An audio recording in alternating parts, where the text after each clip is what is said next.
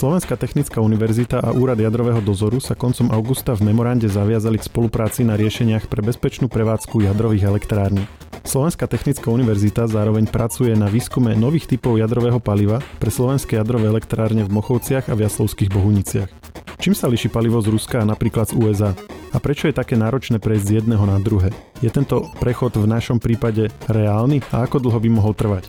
A je vôbec možné úplne sa zbaviť závislosti od ruskej podpory našich jadrových elektrární? Podcaste Share nám o tom povedia viac prorektor Slovenskej technickej univerzity profesor Maximilian Strémy a riaditeľ Ústavu jadrového a fyzikálneho inžinierstva na Fakulte elektrotechniky a informatiky Slovenskej technickej univerzity profesor Vladimír Nečas. Rozprávať sa s nimi budem ja, Maroš Žovčin. Páni, dobrý deň, vítajte u nás. Ďakujem, dobrý že ste deň. prišli. Dobrý deň. Je to veľmi aktuálna téma, tak e, poďme sa pustiť do toho. Hovorili sme v úvode, že bolo podpísané memorandum medzi vašou univerzitou a Úradom pre jadrový dozor. Toto memorandum priamo aj predpokladá práce na vývoj toho alternatívneho paliva, alebo ako to vlastne?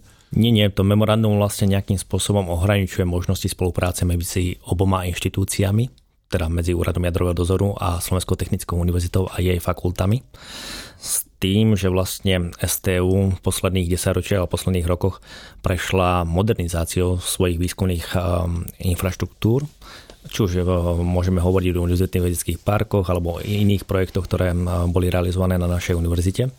Eh, kde sa nám podarilo modernizovať aj tú infraštruktúru ktorá, a technológie, ktorá, ktoré sú potrebné pre napríklad pre analýzy povrchových materiálov, pre nejaké nezávislé posudzovania expertízy. Nielen na ústave jadrového fyzikálneho inžinierstva na FEJ, ale aj na materiálo-technologickej fakulte.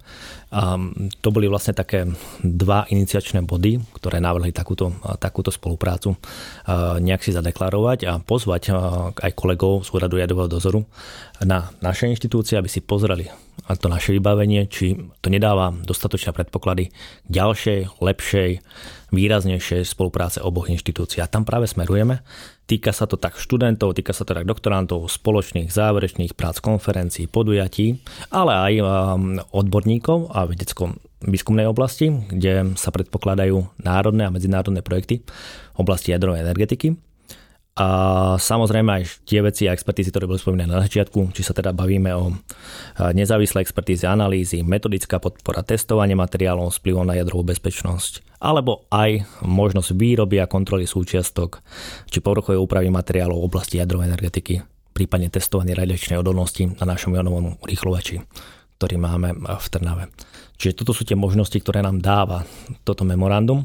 A ja som len rád, a hovorím, verím, že aj so kolegov z oboch inštitúcií a z oboch fakult a nielen z nich, že do budúcnosti veríme, že sa nám podarí rýchlo nabehnúť dostatočnej dynamike k tejto spolupráci a dosiahnuť prvé výsledky už v najbližšom období. A jedným z možností, kam smerovať potom tie naše samozrejme výskumné zámery je aj do oblasti certifikácie alebo hľadania alternatívnych palív pre naše jadrové reaktory. A teraz ani nie tak um, s úradom jadrového dozoru, kde skôr tá zaujímavá oblasť sa týka zvyšovania kompetencií v tejto oblasti, pretože našim problémom dlhodobým a spoločným spolu s úradom jadrového dozoru, ale aj s elektrárňami je jednak odliv mozgov, jednak je to nedostatočné personálne povedzme zabezpečenie tých kapacít, ktoré potrebujeme pre prevádzku alebo pre uskladňovanie vyhoretého paliva a vôbec pre prácu v tejto oblasti. Čiže to je jeden z tých ďalších rozmerov tej spolupráce. Ale teda pokiaľ sa bavíme o vývoji tých alternatívnych typov paliva, tak tam úrad pre jadrový dozor by mal akú úlohu? Tam priamo žiadnu, lebo úrad od jadrového dozoru je vlastne štátny dozor pre celú oblasť jadrovej energetiky a bezpečnosť. Čiže by ako potom takú. to prípadné palivo vlastne schváloval. A certifikoval a pôsobil v tom. Licenciu musí dať, že je to bezpečné palivo.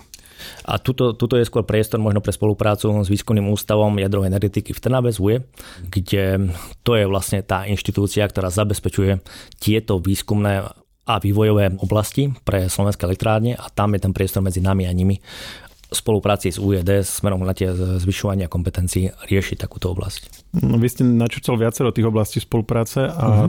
vôbec toho, na čo sa STU chce zameriavať, ale predsa len zostaňme pri tom palive, lebo to je taká najhorúcejšia téma, ono sa to vlastne od vypuknutia uh, vojny na Ukrajine často spomína, hoci to, dovtedy to proste fungovalo, nikto to veľmi neriešil, aspoň teda v médiách nie.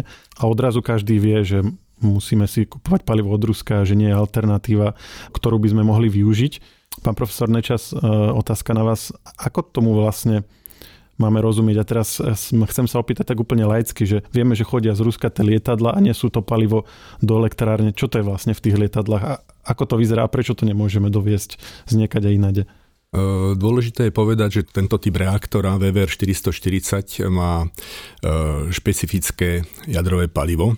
A teda ktoré... to je reaktor, ktorý máme aj v Bohuniciach, aj v Mochovciach? Uh, áno, áno, v Bohuniciach. Čiže na Slovensku máme iba tento jeden? V súčasnosti sú dva reaktory, dva bloky výrobné v Jaslovských Bohuniciach a dva sú v Mochovciach, ktoré sú v prevádzke, no a tretí sa pripravuje na spustenie do prevádzky.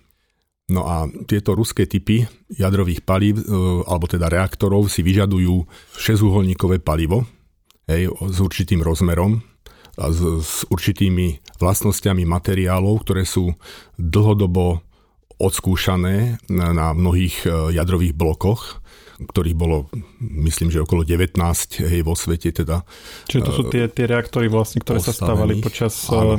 No, vlastne sovietského e, režimu a, jedne, a potom aj vlastne, neskôr. A hej. potom aj neskôr a, a všetky majú túto jednu technológiu a teda to palivo je čo vlastne? To je to je ten urán, alebo to sa no, ešte nejako mení? Alebo, keď sa povie, že jadrové predstaviť? palivo, tak to si treba predstaviť, že to sa skladá z nejakých materiálov, ktoré sú štiepiteľné neutrónmi, to znamená, je tam, musí tam byť ten urán, ten základný štiepiteľný materiál. Samozrejme, palivo je keramické, čiže je to oxid uraničitý, UO2.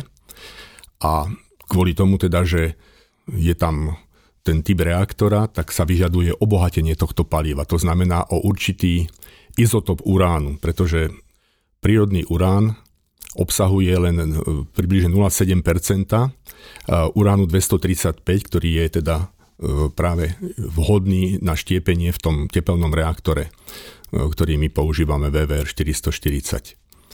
No a e, okrem tohto štiepiteľného materiálu je tam ešte vlastne konštrukčný materiál, ktorý tie peletky nejakým spôsobom pohromade drží, čiže sú tam nejaké rúrky palivové, potom sú tam nejaké dištančné mriežky, ktoré držia tieto rúrky v určitej vzdialenosti od seba.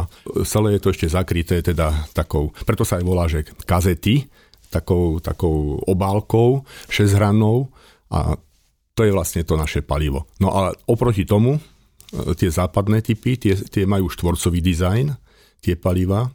Hej. Často tú obálku nemajú, teda nemajú ju, áno, že sú otvorené majú iný počet prútikov, my máme povedzme 126, oni majú rôzne typy, rôzne množstva tých prútikov. No a e, dôležité je ešte, že aj tie materiály, ktoré oni využívajú na tie konštrukčné časti, tak sú síce pre takýto typ reaktora tlakovodný sú síce e, ako hlavný ten prvok je zirkonium, ktoré je dotované ešte cínom, e, železom, chrómom a predtým aj niklom, ten nikel potom postupne teda nahradili teda železom Američania, alebo teda tieto západné výrobné e, spoločnosti.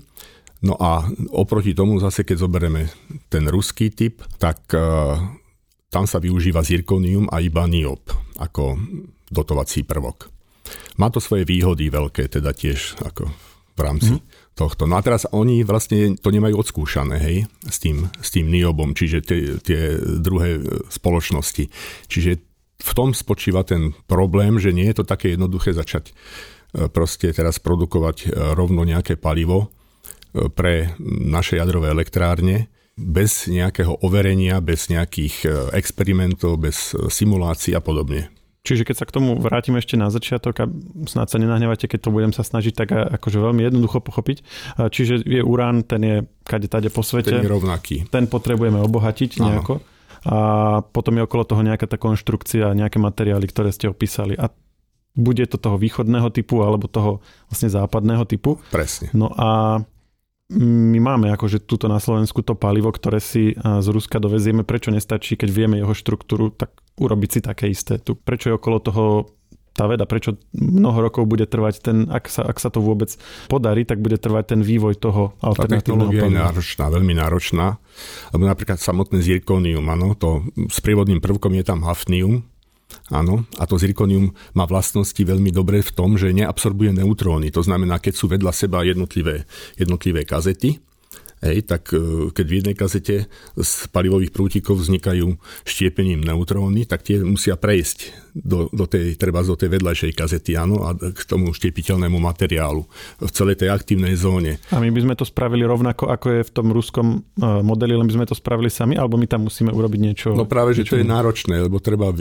vyčistiť, povedzme, už len samotné získať tieto zliatiny hej, zirkoniové, hej, kde, kde treba proste uh, všetky tie prímesy, nečistoty odtiaľ dať preč, lebo tie absorbujú neutróny. Hej, to znamená, a teda že... jediný, kto má tú expertízu na to, je tá ruská spoločnosť, ktorá, ktorá to na ten ich typ, Na ten ich typ a samozrejme môžeme prejsť aj na iné materiály, treba ten zirkaloj, hej, by sa možno dalo, len to treba urobiť uh, proste komplexné ako prestavbu tej elektrárne. Simulácie, ako by to, ako by to bolo, aké, aké palivo, s akým obohatením. Uh-huh. Áno, a proste, aby to bolo bezpečné a aby to vyhovovalo tomu dizajnu toho nášho reaktora. To, čo by som možno len spresnil, to, čo hovorí pán profesor, eh, sa netýka elektrárne, ale toho paliva. Nám nejde teraz eh, prestavbu elektrárne, ak ste to spomínali, ale naozaj eh, namodelovať, vyskúšať, otestovať a nahradiť to palivo, ktoré je súčasné. A to nie je také jednoduché. To máme jak eh, s technológiami know-how dlhoročnými, ktoré majú niektoré, niektorí výrobcovia automobilov, povedzme tie japonskí.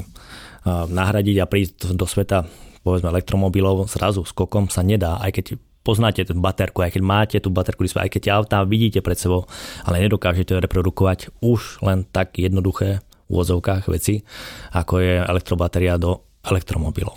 A cieľom by bolo teda vyrobiť rovnaké palivo, ako je to ruské, ale robiť ho niekde inde, alebo cieľom by bolo dokázať používať to západné palivo?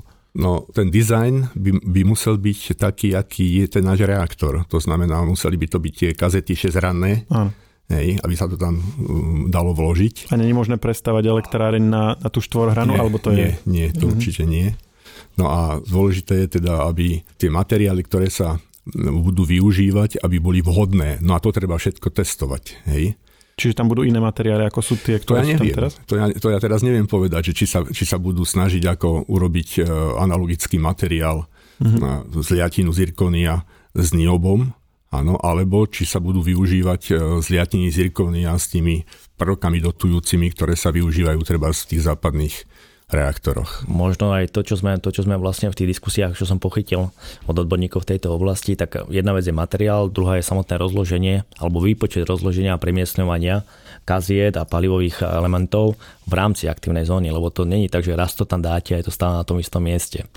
Ono to palivo, keď to správne chápem, a ty ma pán profesor počíta oprav, tak eh, nejakým spôsobom samozrejme sa vyčerpáva a ono sa vypočítava to rozloženie tej aktívnej zóne v nejakých, nejakých časových úsekoch a znova sa prerozdeľuje podľa tých možností a podľa tej hydrauliky, prietokov a neviem čo všetkého, ktoré do toho vstupujú a tak sa vlastne prehazujú tie palivové elementy. Čiže to není len tak, že to tam raz dáme a bude to fungovať, ale treba s tým vedieť pracovať ďalej. A keď už teda to spomínate, aby sme trošku odbočím, ale aby sme si to vedeli aj vizuálne predstaviť, či to je nejaký šesťuholníkový predmet veľký, alebo ako to vyzerá takéto palivo? Je to vlastne m, mm, taká, by som povedal, taká tyč, áno, ktorá má profil, keď sa, keby sa rozrezala, tak je to šesťuholník. Šesťuholník a v rámci toho šesťuholníka sú tam vlastne vložené prútiky palivové, čiže mm-hmm. tých prútikov je tam v tom šesťuholníku, v tej schránke 126. Čiže to sa kúpi taká celá schránka zo 126 To je kompletne celé, celé, celé A aké to je veľké asi? Aktívna zóna, tam, kde je to palivo, to je 2,5 metra, no a plus mm. ešte sú tam ďalšie, uh, ďalšie časti, čiže je a jedna tak taká, do... taká 2,5 metrová tyč, e, koľko vydrží asi? No, to, to, sa vie, e, alebo... to, to je tak, že uh, máme rôzne palivové cykly na rôznu dobu. To znamená, že je iné, keď sa spúšťa reaktor a je iné, keď už je v rovnovážnom stave. Čiže snaha bola počas tých rokov, odkedy sme zaviedli u nás tieto mm, reaktory 440, že ísť od e, homogénneho paliva s rôznym obohatením samozrejme, e, postupne k profilovanému palivu. A keďže snaha bola e, ďalej ešte to palivo čo najdlhšie udržať v tom reaktore, čiže tam bola, bolo potrebné zvyšovať obohatenie o izotop uranu 235 a súčasne, aby tá kritickosť tej kazety nebola vysoká, čiže bolo treba tam dať nejaké materiály, ktoré vlastne to ohraničujú ano, a robia vlastne bezpečnú tú prevádzku. A je to tak, v súčasnej dobe sa tam teda používa oxid gadolinity takisto na, v niektorých tých kazetách. Hej, čiže snaha je proste, aby tá energia, ktorá sa tam vyvíja tepelná, aby bola homogénna po celej aktívnej zóne. A teda my tam dáme túto jednu tyč? A... Jedna tyč je málo, tých tyčí. Tých tyčí je tam uh, 349 v celej tej aktívnej zóne. Uh-huh. Čiže my keď si kúpime to palivo, si kúpime tie jednotlivé tyče alebo celý ten... No my si kúpujeme palivo ako jednotlivé tie kazety. Tie kazety. Hej. A jedna kazeta ako dlho tam vydrží? No keď je 5-ročný palivový cyklus, tak vlastne 5 rokov keď už je proste e, v tom rovnovážnom stave. A tá jedna kazeta cykle. má toho 2,5 metra, ako ste hovorili? Aktívna časť tej kazety je 2,5 mm-hmm. metra. Potom sú tam ešte tie ďalšie časti, hore aj dole teda, hej, ktoré vlastne sú také navádzacie a na riadenie teda tej Čiže kazety. takáto jedna vec tam vydrží 5 rokov a 5 rokov robí elektrinu. Keď je to na 5 rokov, áno. Hej, to sú tie, ktoré sú už e, teraz e, zavážané v našich reaktoroch, ktoré dlhšie už sú v prevádzke. No a teraz cieľom je, aby sme takúto kazetu si vedeli vyrobiť sami a nemuseli ju dovážať. No tak sami si ju asi vyrábať nebudeme. Hej, to my mm-hmm. môžeme akurát uh, tak testovať. Hej, my na to nemáme ako technické prostriedky. No skúste to vysvetliť, čo by to teda obnášalo. Teraz uh, my máme tu plán, že aby taký projekt mohlo STU začať robiť a čo všetko by to zahrňalo? No my by sme Kto museli, by do toho bol zapojený? My by sme tam museli proste ako prepočítavať uh, to, čo by nám v spolupráci tie, povedzme, tie západné firmy, niektoré iné, mohli ponúkať hej, ako alternatívu, že čo by oni mohli. A samozrejme Aha. E, naši e, odborníci, hej, ktorí pracujú e, so simulačnými kódmi, tak museli by to všetko prepočítať, ako by to bolo, ako, aby tá, ten reaktor proste bezpečne bol v prevádzke. Nie je, to, nie je to jednoduché, je to veľmi, veľmi zložité, áno, pretože aj e, odstávky, keď sa robia, tak e, postupne nie v každom tom mieste tých e, vyše 300 palivových kaziet sa rovnako spotrebúva. Áno, to vyhorievanie toho paliva je, snaha aby to bolo homogénne, ale nie je to tak. Hej. Čiže potom sa to vždy presúva Hej, to existujú na to také piktogramy, že časť tých e, palivových kaziet proste už ide von z toho reaktora hej, a zase čerstvé palivo ide. Ale nie je to naraz, že, že naraz necháme tam všetky všetky e, necháme pracovať a potom sa to zrazu vymení všetko. To sa nedá. To tak postupne sa to mení podľa toho a všetko je spočítané v tom reaktore, že na ktorom mieste merajú sa neutrónové toky a vie sa presne podľa jadrových dát v dnešnej dobe, podľa e, simulačných kódov, ktoré sú už overené, Hej, tak sa vie relatívne presne spočítať, že kde sa koľko už tá kazeta ako spotrebovala. Ja by som to možno troška tak vrátil teraz naspäť a možno začal od samého začiatku v tomto smere, že to, čo sme začali diskutovať aj s kolegami a partnermi eh, z Výskumného ústavu jadrovej energetiky v Trnave, eh, je možnosť iniciovať takýto projekt, ktorý by vlastne možno zodpovedal niektoré tie otázky, ktoré vyvstali v poslednej dobe, čo sa týka energetickej stability a bezpečnosti a stability hospodárstva ako takého. To, čo chceme iniciovať a čo by malo byť aj v národnom zájme Slovenskej republiky vzhľadom na tie možnosti, ktoré máme a to napojenie, tak aby sme si vedeli diverzifikovať rizika smerom k palivovým elementom a dodávateľom, tak našom zaujímavé malo byť hľadať alternatívne použitia nových nie nových, čo sa týka výroby, ale nových dodávateľsky nových palivových elementov. To je najschodnejšia cesta z toho všetkého. A keď hovoríme o tom, že je to najschodnejšia cesta, tak z našich diskusí vystalo, že keď sa bavíme aj o adaptácii existujúcich palivových eh, elementov od iných dodávateľov, tak sa bavíme o rokoch. Bavíme sa o 3, 4, 5, 6 rokoch. V tejto chvíli ťažko povedať.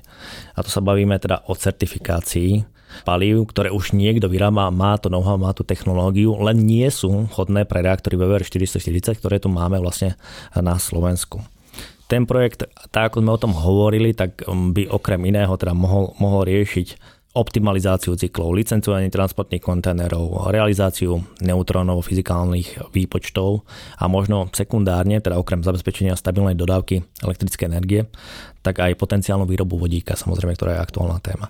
Ale tá štruktúra toho projektu a, a tá, tá konkrétne to zameranie bude známe, až keď takáto požiadavka reálne vystane.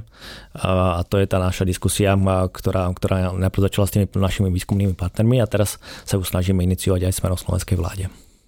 A to znamená, že vy ste to načrtli ako projekt, ktorému by ste sa mohli venovať, ale čakáte na vládu, aby vám dala zelenú, že...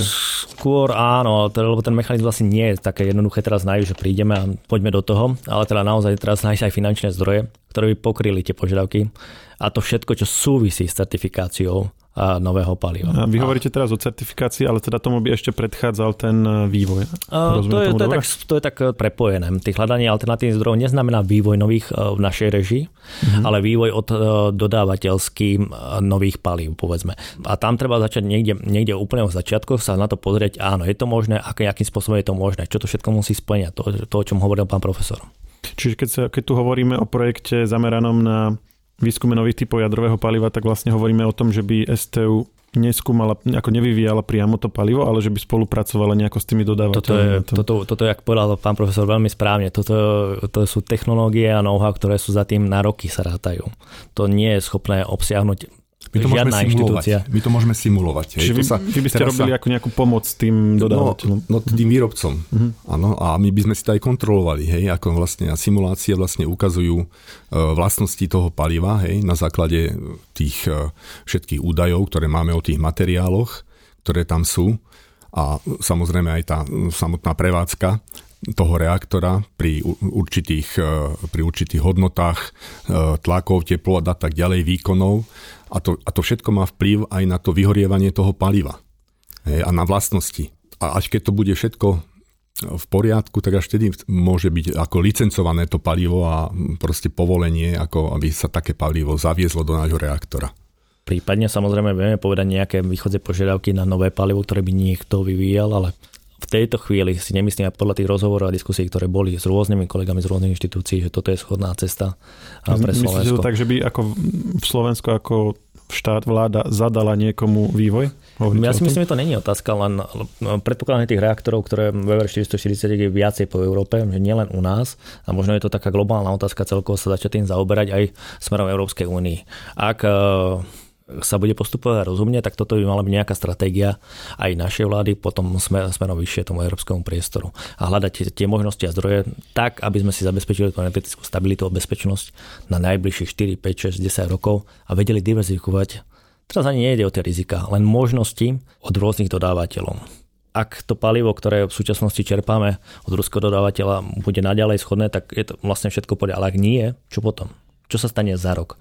Aj podľa tých informácií, vlastne, ktoré prišli aj z ministerstva hospodárstva alebo teda od vlády, tak uh, tie paliva, ktoré máme, máme vlastne na rok, myslím. Nech to budú 2 roky, ale bavíme sa o certifikácii, ktorá bude samotná. Certifikácia bude trvať len 4, 5, 6 rokov, povedzme. Čiže čo bude teraz o rok, o dva, nikto v tejto chvíli nevie zaručiť. A keď sa chceme vyhnúť nejakej nestabilite, mali by sme s Čínskou začať riešiť takéto niečo a iniciovať takýto projekt, ktorý je v našom podľa mňa záujme. Povedali sme, že asi 19 tých elektrární, ktoré majú tieto typy reaktorov. No, bolo ich postavených, ako niektoré sú už odstavené a už sa aj teda vyraďujú aj naše napríklad. Hej. No a asi nie sme jediná krajina z členov Európskej únie, ktorá ich používa. A to doteraz nikoho nenapadlo? Alebo ako sme sa dostali k tomu, že ešte teraz v 20. rokoch 21. storočia vlastne je tam stále ten jeden dodávateľ? Ja by som sa na to pozrel z takého, a teraz veľmi laické, lebo v tejto oblasti je naozaj pán profesor odborník, ale to, čo vidím ja z tej mojej pozície a dlhoročne, keď sledujem celú oblasť jadrovej energetiky, tak keď si pozrieme Európu, ako sa k tomu stávala, tak veľmi vlážne a pomaličky sme sa chystali vypínať vlastne všetky jadrové elektrárne, ktoré sú takto zamerané. Vieme, že Nemecko teraz sa v tejto oblasti troška zastavilo a povedalo, že tie tri posledné elektrárne, ktoré majú, tak nechajú prevádzke zrejme aj budúci rok, aj keď na konci roka sa mali odstaviť. Lebo proste my nemáme takú energetickú bilanciu alebo tak, také možnosti, ktorými by sme vedeli alternatívne zabezpečiť tie zdroje, ktoré nám vyprodukuje eh, elektrická elektráreň jadrového typu. Čiže tu nie je zatiaľ možná iná technologická cesta, keď chceme pokryť tú masu ľudí a priemyslu, ktorú potrebujeme. Takže hovoríte, že je to tým postojom Európskej únie k jadrovej energetike takým nejasným, že sa vlastne veľmi to neriešilo, lebo sama Vlastne Ťažko sa nevedela povedať. rozhodnúť, že či chce alebo nechce Veľmi, veľmi dramaticky sa za posledné dva roky zmienila spoločenská situácia. A teraz nemyslím v jednotlivých krajinách, ale komplexne. S tým to nepredikoval v súčasnosti nikto. Aj keď nejak, je pravda, že niektoré prognózy som videl napríklad aj od kolegov zo Slovenskej akadémie vied, ktoré vyslovene boli zamerané e, články na ekonomickom zhodnotení a závislosti zamerané na plyn ktoré je takisto samozrejme čerpáme aj z Ruskej federácie. A teraz, čo by sa stalo, skúmali tie možnosti, čo by sa stalo, ak by ten plyn zrazu prestal ísť a tie články sú ešte z roku 2013-2014, keď si dobre pamätám. Teda v tej oblasti, keď tam troška, troška bolo to napätie od Ruska smerom na Ukrajinu a opačne. No. Ja by som k tomu dodal teda, že Fíni sa snažili už pred nejakými rokmi práve s Westinghouseom spolupracovať No ale... Mm, Myslíte na vývoj týchto alternatívnych palív? E, proste neviem, či mi dali aj nejaké, nejakú dodávku nejakých e, alternatívnych palív pre reaktor BVR 440, ale boli tam údajne nejaké problémy hej, pri týchto palívach už vtedy, keď, e, keď to skúšali nejak s nimi. A ako to dopadlo? To neviem, neviem, neviem podrobnosti, hej, to väčšinou je to taká citlivá uh-huh. záležitosť, to sa nejak veľmi Teda už sa potom o tom nehovorilo, tak asi to nejak... ako proste určite spolupracujú na tom už, ako dlhš, dlhšiu dobu, hej, a to je vývoj proste, lebo to nič sa nemusí podariť na prvý krát hneď, že to, že to funguje tak, ako by si predstavovali. A to sa, hovorím, to sa bavíme o akom období asi vieme, aspoň približne ja, myslím, že 2000 5, 6, 7, tak niekedy to bolo v, tých, v tom a čase. A vtedy sa o tom nehovorilo? Uh, tak ja som sa už o, o to až tak vtedy nezaujímal, mm-hmm. potom len som počul proste, hej, že, že chceli to diverzifikovať. Hej. Takže ak by sa to podarilo napríklad tuto u nás, tento projekt STU nejak presadiť. Hovorili sme teda, že by sa to neskúmalo priamo, ale nejak, nejak by sa to podarilo zmanéžovať, tak by to vlastne bolo prínosom pre uh, všetky aj tieto ostatné Sam, Samozrejme a verím, že to takto nejako tá iniciatíva z dlhodobého hľadiska, alebo teda z toho strategického a z finančného by dávala zmysel naozaj sa spojiť na úrovni viacerých krajín a začať, začať hľadať tie cesty, ako nahradiť potenciálne toho dodávateľa, ktorého v súčasnosti máme a to palivo, ktoré k nám ide a nejde. Len to licencovanie proste trvá ako neskutočne dlho a samozrejme bude to závisieť potom aj od toho, že aká bude tá dynamika výskumu toho vývoja. A... No tak si to skúsme nejako e, predstaviť, že zajtra dá vláda zelenú, tu máte, alebo, alebo Brusel, máte neobmedzený rozpočet, e, poďte do toho, kedy najskôr vieme pustiť do elektrárne nové, nové palivo. To vám nikto nepovie toto. tomu sa ťažko niekto, niekto zaviaže.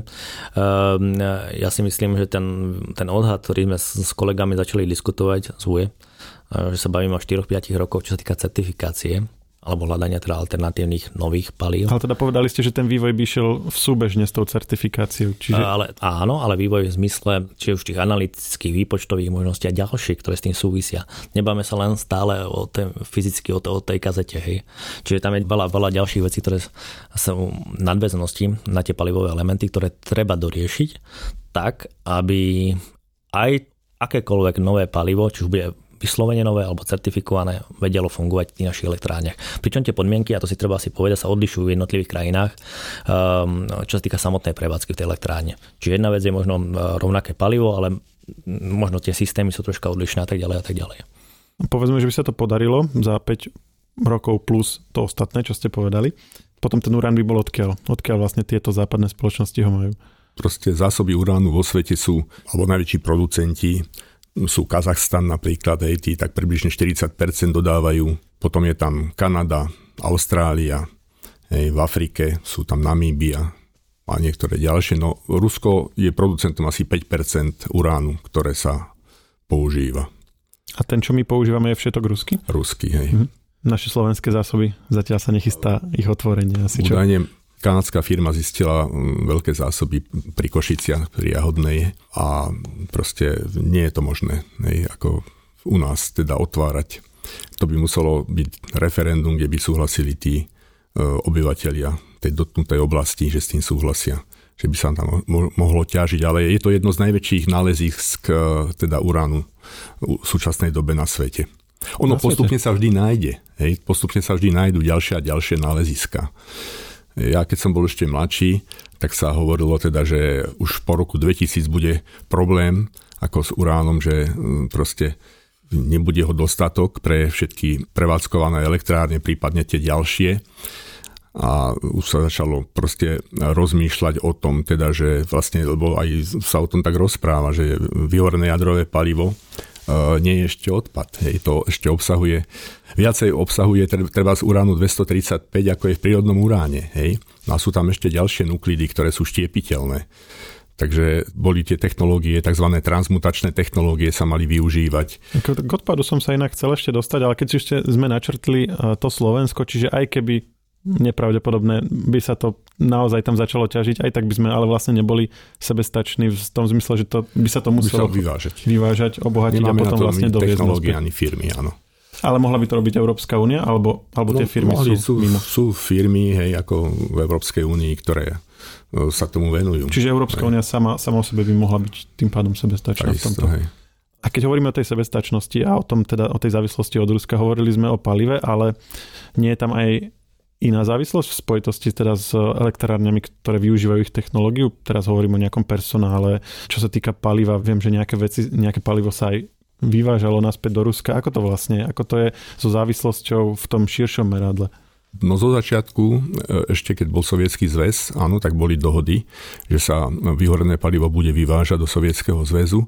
Potom, keď e, došlo k rozpadu sovietskeho zväzu, tak e, proste vyviezlo sa niekoľko sto kaziet vyhorené, vyhoreného jadrového paliva z VV riek, ale potom sa to stoplo, pretože Rusi boli ochotní to od nás brať, ale chceli to prepracovať, chceli teda z toho získať tie nuklidy, ktoré ešte by sa dali ďalej využívať a všetok ten ostatný radioaktívny odpad, ten by nám vrátili naspäť. A nás by to ešte stalo aj veľké financie. Hej, čo to, sme asi nechceli. To, to sme teda nechceli, áno. A teraz robíme čo s tým odpadom? No tak teraz, teraz e, vyhorené e, jadrové palivo sa skladuje všade vo svete vlastne v medziskladoch vyhoreného paliva kde sa teda chladí, postupne aktivita klesá a mm, vlastne jediná krajina, ktorá schválila výstavbu takého hlbinného ložiska pre civilné jadrové elektrárne, to je vlastne Fínsko, hej, kde sú pred dokončením proste takého hlbinného úložiska. To znamená, že teraz... Predtým teraz sa, sa uvažovalo s tými transmutačnými technológiami veľmi intenzívne, no teraz, e, teraz sa to trošku tak stoplo.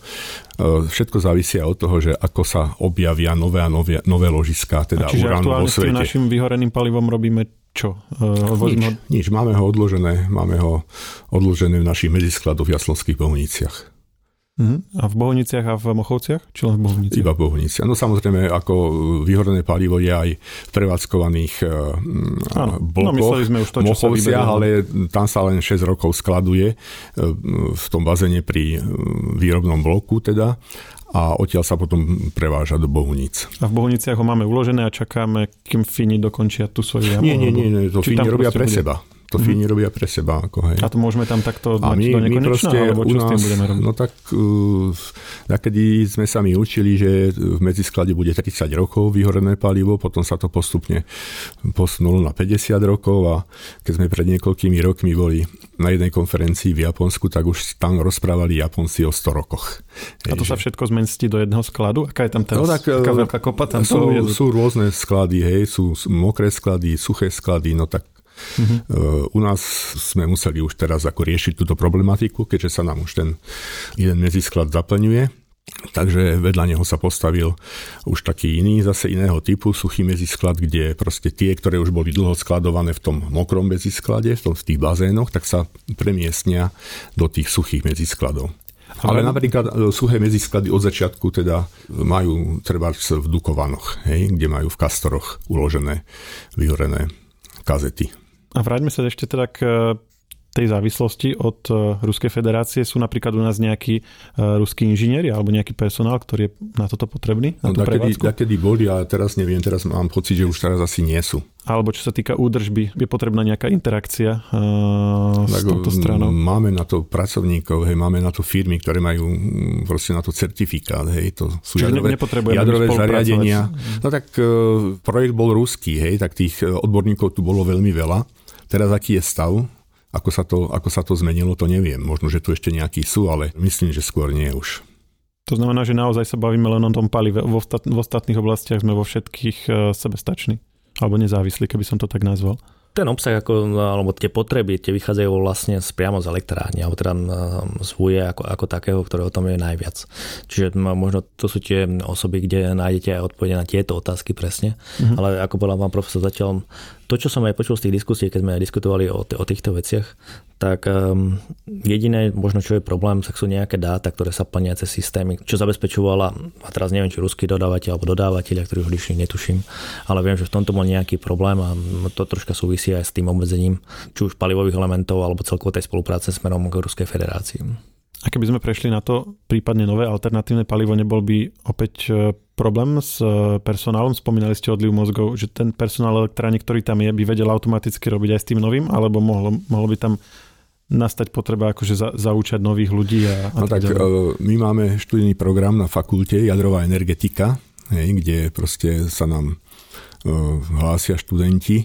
Väčšinou teda máme okolo okolo 15 študentov, no boli aj lepšie časy, boli aj horšie časy. A títo študenti potom, keď sa rozhodnú, že idú pracovať do jadrovej energetiky, tak e, nepustia ich rovno k reaktoru. Áno, oni musia prejsť cez školiace a výcvikové stredisko jadrových elektrární, ktoré e, sú pod gestiou VUE, Hej, a títo odborníci tam proste na jednotlivé tie posty sú školení, hej, sú proste vycvičení.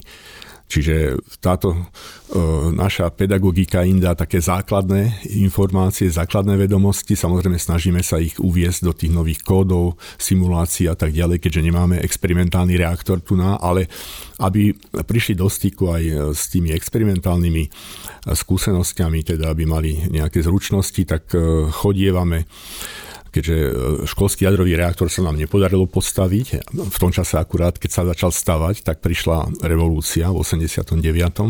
No a potom sa to pozastavilo, tá výstavba tak e, my sa snažíme proste s tými študentami chodiť e, na školské jadrové reaktory do Prahy, do Budapešti, do Viedne, lebo v týchto krajinách teda sú a poskytujú vlastne nielen študentom jadrovej energetiky e, tie experimentálne časy, ale e, všetkým študentom e, proste tých univerzít v tých krajinách, ktoré sa venujú treba s rôznym problémom vo fyzike, v chémii, áno, v životnom prostredí a podobne. Čiže keď sa hovorí o odlive mozgov, v prípade prevádzky elektrárny nemáte obavy?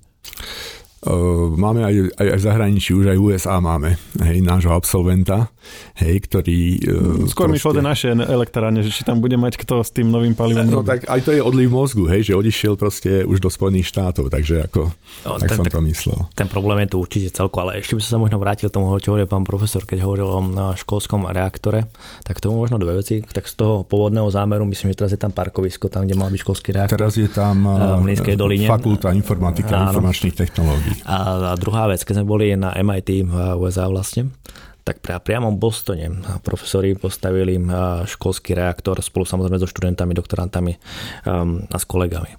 To je niečo, čo si tu na v týchto podmienkach, aj vzhľadom na to, že sme spúšťali v rámci Univerzitného vedeckého parku Jonové centrum, neviem predstaviť, že by sa túto na Slovensku takéto niečo stalo priamo v meste lebo ten odpor samozrejme by bol, tá, ten strach by bol veľmi silný, to si treba uvedomiť. Ale tam, povedzme, sú otvorenejší takýmto veciam a, nebali sa investovať aj tie prostriedky, aj ten čas do takéhoto niečo a zveriť tú dôveru tým odborníkom, ktorí v tej oblasti pracujú. Čiže to je taká zaujímavá skúsenosť aj z toho zahraničia. No a čo sa týka možno, možno samotného odlivu mozgov a teraz zvyšovania kompetencií, to čo, to, čo hovorí aj pani predsedníčka úradu jadrového dozoru, pani Žiaková, ktorá veľmi a za to chcem poďakovať a myslím, že aj s tvojim požehnaním, pán profesor, že veľmi iniciatívne a veľmi snaživo a obetavo sa snaží s nami aj spolupracovať, aj viesť tých študentov, aj podporovať tých študentov v tejto oblasti. Tak to, čo ale hovorí, je, že tí študenti z roka na rok klesajú, čo sa týka povedzme, povedzme počtov, ale aj tí odborníci, ktorí pôsobia v jadrových elektrárniach, tak sa strácajú pomaličky. Či už je to vplyvom demografie, veku, to, že odtiaľto tí ľudia odchádzajú a nie len teraz eh, na iné školy, hovoríme o tých ľuďoch, ktorí už tam pracovali, odišli niekam na inám, nielen mimo Slovenska, ale teda do inej sféry, vzhľadom na podmienky, ktoré možno sú, to neviem, ale teda, že tie kompetencie tam chýbajú, čo sa týka personálu. A smerujete k tomu, že by to mohol byť do budúcna problém? My tu riešime celý čas palivo, ale že či Presne napríklad tak. práve toto to je problém, to nie, že by mohol byť, lebo sa... A možno je to práve vplyvom toho, z toho celkového smerovania dlhoročného v Európe. Strašne dlho sme hľadali alternatívne iné paliva, okrem jadra. A zabudli sme, že to jadro je niečo, či, či sa nám to páči alebo nepáči, čo nám jediné v súčasnosti vyprodukuje dostatočné množstvo energie elektrickej nemáme inú náhradu a pán profesor tým má opravu, ak to tak nie je, ale nemáme inú náhradu, aby sme dokázali také množstvo strojov nejakým spôsobom pokryť. Proste Za minulý rok sme vyrobili 52% u nás hm? v jadre. A to, čo hovorila pani predsednička, myslím, že keď sa spustia mochovce, a tie nové bloky, tak to bude 70% alebo nejak tak, tak to nejak, áno. Čiže dokážeme zabezpečiť svoje vlastnej produkcie. A to je pekný komentár aj na záver.